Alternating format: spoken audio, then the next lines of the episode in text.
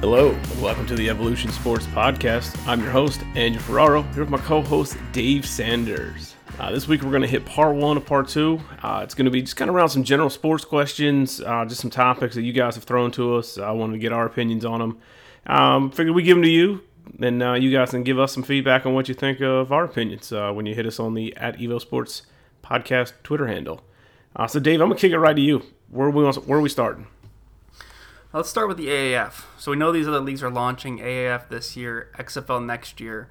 What do you think is the likelihood that one of these leagues actually lasts long term?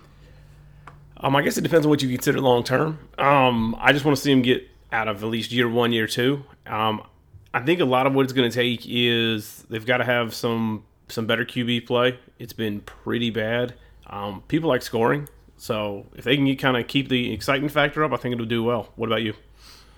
Yeah, I think that's the biggest point. I mean, people always complain in the NFL when the primetime game features bad quarterbacks, and these quarterbacks are worse than those. Um, so that's pretty that's pretty bad.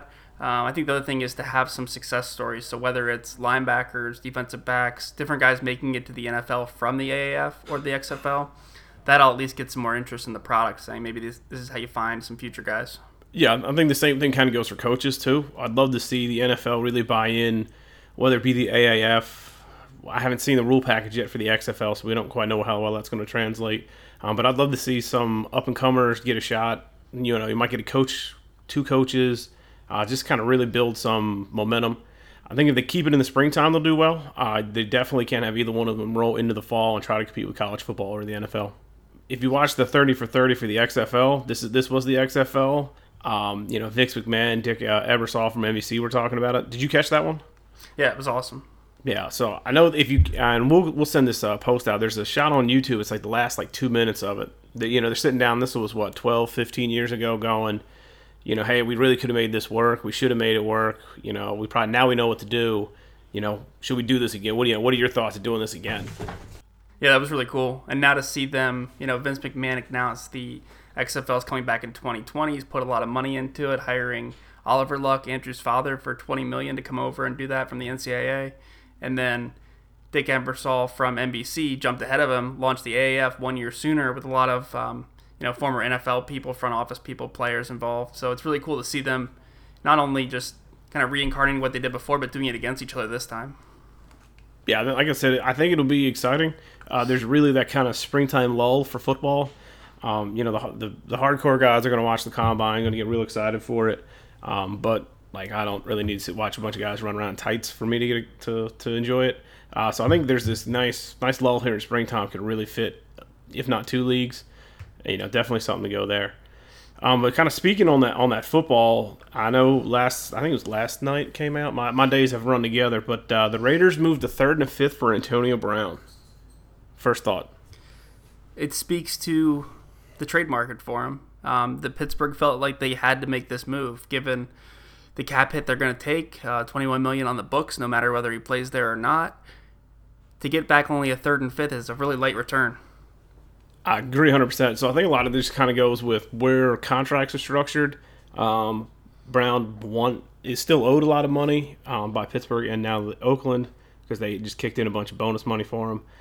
Um, but it's just one of those. It's it's just he wasn't super cost effective. And do you think him and his couple of interviews helped out at all? No, I think he tried to make it as untenable as he could, and he, in his, probably in his mind, he succeeded. He gets more money. Um, he's probably made himself a bigger name to people, especially outside the sports world, and now gets to go to Oakland, soon to be Vegas, be the you know, cornerstone of their franchise, be on all the billboards, um, get all the attention there, and he probably won't do a lot of winning. Um, I guess. What do you think of the football fit there? Um, they got rid of Cooper, which some people will tell you it was a good move. Some people will tell you that was the terrible move. Um, you know, Gruden's really putting his own stamp on it. I guess it's kind of how I look at it. Are they going to suddenly go to the Super Bowl? No. Um, but he's got a shot from from a West Coast standpoint, kind of really being the star. You kind of look at, you know, I look at it as who's the real big beacon out there. So when they go to Vegas, now you've got Antonio Brown, you've got something to go with. So I think it's I think it's good for the Raiders. Yeah, I don't think there's really anything wrong from their point of view. I mean, um, using up some cap space really isn't a huge problem because they haven't been major factors for free agents anyway. Um, and I think the football wise, My biggest thing would be you have to make a decision here on Carr before the season starts. Um, if you get back into that seven and nine, eight and eight range, that can get you into QB purgatory, really, where you know you look at well, Carr improved. Well, Carr maybe just improved because he had Antonio Brown, and this might be the time to go make a deal for Kyler Murray or Haskins or somebody else that you think, hey, this guy could be here for a long, long time. Yeah, definitely. So uh, Carr's owed, I think, twenty five million. I don't know, it's over twenty. It's something stupid. Um, so yeah, I think it's really this is now the gut check of hey, what are we gonna do? Um, there's nothing to say they can't move on from Carr either. Kind of dump that salary. But I mean, if you look at what the Raiders were able to net through that of their three major trades, now they gave up Khalil Mack, who's arguably you know top five defender uh, in the league at regardless of position. Amari Cooper, who some people will tell you is you know a top end wide, some wide receiver, some say not so much. Um, a 2019 third, a 2019 fifth, a 2020 second, and 2020 sixth. So two low end picks, two you know one second, one third, kind of a lot. But they got Antonio Brown, three fir- two first rounders in 2019, a 2020 first rounder, a 2020 second, and a 2020 fifth. It's a pretty, pretty solid haul. Yeah, and it gives you the flexibility to move up in the draft, move back. Um, they can go a lot of directions with this now. They could be in play for Rosen too if um, if Arizona decides they really want Murray. You could possibly get uh, Rosen at a discount. What do you think Arizona takes Murray number one overall? I think Murray goes 101 no matter what.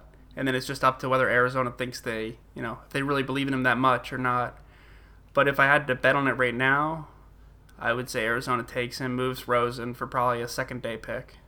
What do you think? Yeah, interesting. Um, I, I personally, I think Arizona's done a great job. You know, I, this time of the year, it's all about rumors and leaks and do does Arizona really like Kyler Murray that much? Um, you know, you've heard kind of everything over the spectrum. You've heard that Cliff Kingsbury like, well, you know, Josh is my quarterback right now, but not necessarily going forward. You know, he would take Murray overall. That was before he got the the Arizona job. But then there was the reports about how Murray bombed his interview, couldn't do the whiteboard, not a good teammate, which seemed to be unsubstantiated. But they were out there for a couple days. So that was the buzz.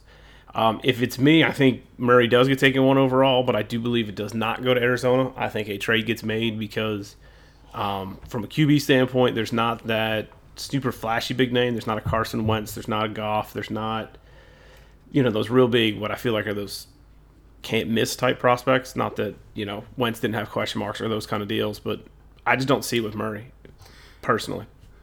Yeah, there's definitely a higher risk factor here given his size, uh, limited time starting in college, all those factors really. And, and he still could go play baseball if he chooses. Um, I think one thing with these quarterbacks is like if you look at Carr for example, he had a decent rookie year, and I think we always have to remember that the like project progression for quarterbacks isn't linear. Like we always think, well, they'll get a little bit better next year, a little bit better the next year. And Carr's really kind of stayed at that same point. The Dolphins saw that a bit with Tannehill. I hope that's not the case for Rosen. There's still like a lot of room for growth there, especially that he inherited Mike McCoy to start the his career. That's not a great starting place. Um, so I think with Carr, I think they, to your point, they probably need to move on from from Carr. There might be a market for him in Miami where they really don't have anybody right now. And I, if anybody's going to trade up for the number one pick, I think Oakland's the leader right now. Yeah, so I think Miami's the team that's kind of a bit in flux. Uh, they've realized Tannehill's not the guy, so I think they're kind of in a bit of a disarray as they try to figure out where they want to go.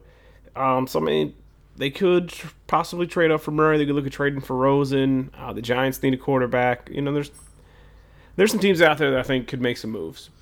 Yeah, I agree. I think Washington's still in the mix, even though they traded for Keenum. They only took on half that salary, so I could see them bringing in another guy to compete. Yeah, like I said, Washington's kind of just traded bad quarterbacks for bad quarterbacks, but hey, that's the way Dan Snyder likes to work. Um, so kind of looking at the combine, what was your biggest takeaway there? Yeah, I think DK Metcalf's 40 time was pretty incredible um, for his size to run a 4.34. Not many guys his size have done that, but then, as we noted offline, his um, his shuttle and three cone times were really like historically bad. I think you even uh, brought up that they were slower than Tom Brady's. That they were. Can't get much. So and then we saw this. I think more recently, his like ten yard split was something stupid. It was like one point three. Something real stupid fast. Um, so he's going to be real good on a go route and a hitch route, which uh, we talked about. Like I said offline, and we can send those tweets out for you guys. Um, which is what he ran sixty percent of his his targets, I think, were either go routes or hitch routes. So yeah, to have that much production on those routes is insane. I think nobody else has had production on those routes more than like 40% of theirs before, 45%. So it shows that he's a simple, like straight line speed, you know, go down the field kind of guy. Yeah, I think the next closest one from a pro standpoint, I think it was Mike Evans. Um, I think he was at like 40%. So, I mean, there's, there, I just worry about because you're going to have to spend a lot of, a lot of draft capital to get Metcalf, um, probably a lot on the fantasy side as well. And I just worry about is he like really a two or three trick pony? Yeah, we've seen these smaller guys that are excellent route runners like Stefon Diggs, Antonio Brown, Juju Smith Schuster. Um, all these guys don't have to have the huge frames or elite speed to be successful. Uh, really, it's about getting that separation at the catch point. So for me, he's probably third, fourth, fifth receiver on my board. Definitely not the first one. Yeah, he's somebody that I. It's almost I. I get Keith kind of use kind of a process standpoint, but there's so there's enough red flags out there from a lack of production in college. From you know the the cone drill shows that he's super stiff. He's got great acceleration. We've seen that in ten yards, but his cone drill, his other things show he's real stiff in the hips. Um, so he's he's a physical specimen that can run real fast, but he can't turn. So I, it's worried is he turned into that Heyward-Bey type where he's he's out there running fly routes. Yeah. He could definitely take the top off of defense, but yeah, to your point, once those pictures came out that showed him extremely jacked, almost like too jacked, to me that didn't seem like a positive because you're going to lose some fluidity there. It almost reminds me of like the guy carrying grocery bags. Like he's always stuck in that pose. Um, so to me, that's definitely not a positive. Yeah, like I said, it, that, that, there's enough red flags there that at what he's going to go for, I'm probably not comfortable taking him. You know, if this was a second second day pick probably, but he would probably get taken in the first round or early in the second. So he's he's probably outside where I'd be comfortable going with him. I'd rather almost say I'd rather miss this one than take it and end up with another Kevin White, um, you know, or a Heyward-Bey comes to mind just because they're real fast, can run a route or two, but they're not a super polished on the tree. Yeah, and he didn't have a ton of production in college yet. It's mostly built up a projection, so that makes it even tougher to rank him so high. And the hard part now is the NFL doesn't give you a lot of time to kind of grow into that, uh, especially if you're going to be taking taking in the first round or taking in the upper half of the round, uh, especially in the upper half of the round. But even if you're you know first day pick, early second day pick, there's not a lot of time for you to figure it out before you get the bust label or they're moving on. Um, I always think back to Nelson Agholor. The Phillies ready to murder him after mm-hmm. about four games. Yeah, and he had um, an issue with drops there, and it seemed like man, he might even get cut from his rookie deal before it expires. And then he saw a sports psychologist really turn that around, and he's turned into a, a solid player. Um, definitely not a leap, but kind of what the Eagles had hoped for when they drafted him. Definitely, like I said, he he, he turned out all right, but it's one of those. A lot of those guys don't. Uh, so for me, for Metcalf is a takeaway. I'm a little concerned about kind of where he's at. Um, the other thing, my biggest takeaway from the combine is there may not be super elite talent in the position players at wide receiver and running back. There's some good guys. There's some guys that I think will be good workhorses, but um, this is definitely a, a, defensive draft. Yeah, it seems like a lot of the high picks, especially, will be uh, defensive linemen. It's definitely a time to grab running backs. Maybe not even in the first round, maybe a second round. I could see Jacobs out of Bama going in the first round. Um, I like Montgomery out of Iowa State a lot then it kind of falls off a bit. Um, it's definitely not. We don't have um, McCaffrey's coming out, Gurley's coming out, Fournette's, those kind of guys. Um, so to your point, it's definitely more of a defensive focused draft. And then the quarterbacks themselves, we already talked about Murray, but Haskins, Lock, Grier. um, a lot of those guys, probably Haskins makes it in the first round, but then some others maybe late first, second, third round guys. Yeah, I think this is one of those. If there's a from a skill position player outside the you know the couple names that we've mentioned, whether it be you know Harry Brown, Metcalf, um, from a receiver standpoint, Brown, Harris, Montgomery, a couple other guys, and really get away from those two quarterbacks. This is the chance where you can almost draft somebody to be able to develop them a little bit.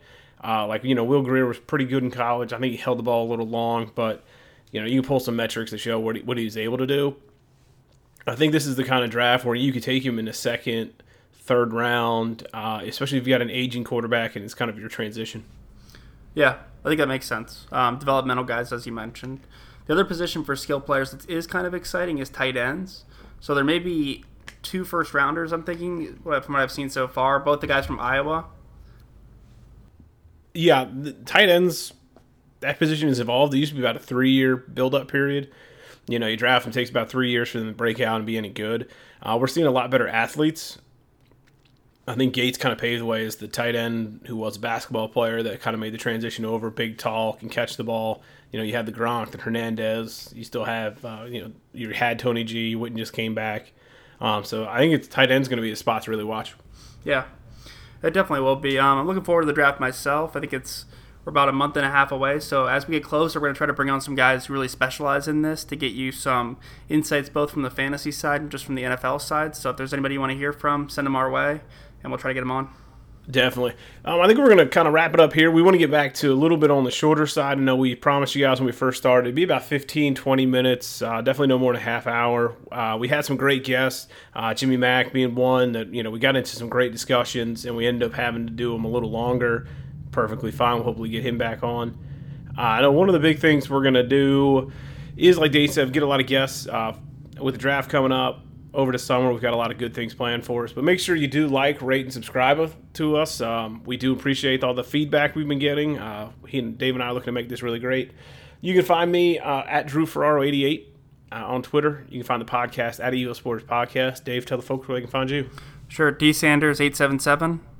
Excellent. Now, uh, look forward. We're gonna have part two. We're gonna talk a little bit of uh, baseball, basketball, and a little bit of uh, sports rivalries. So uh, that's to take it out, up. Uh, that's it from us. And uh, now a little word from our sponsor, Anchor.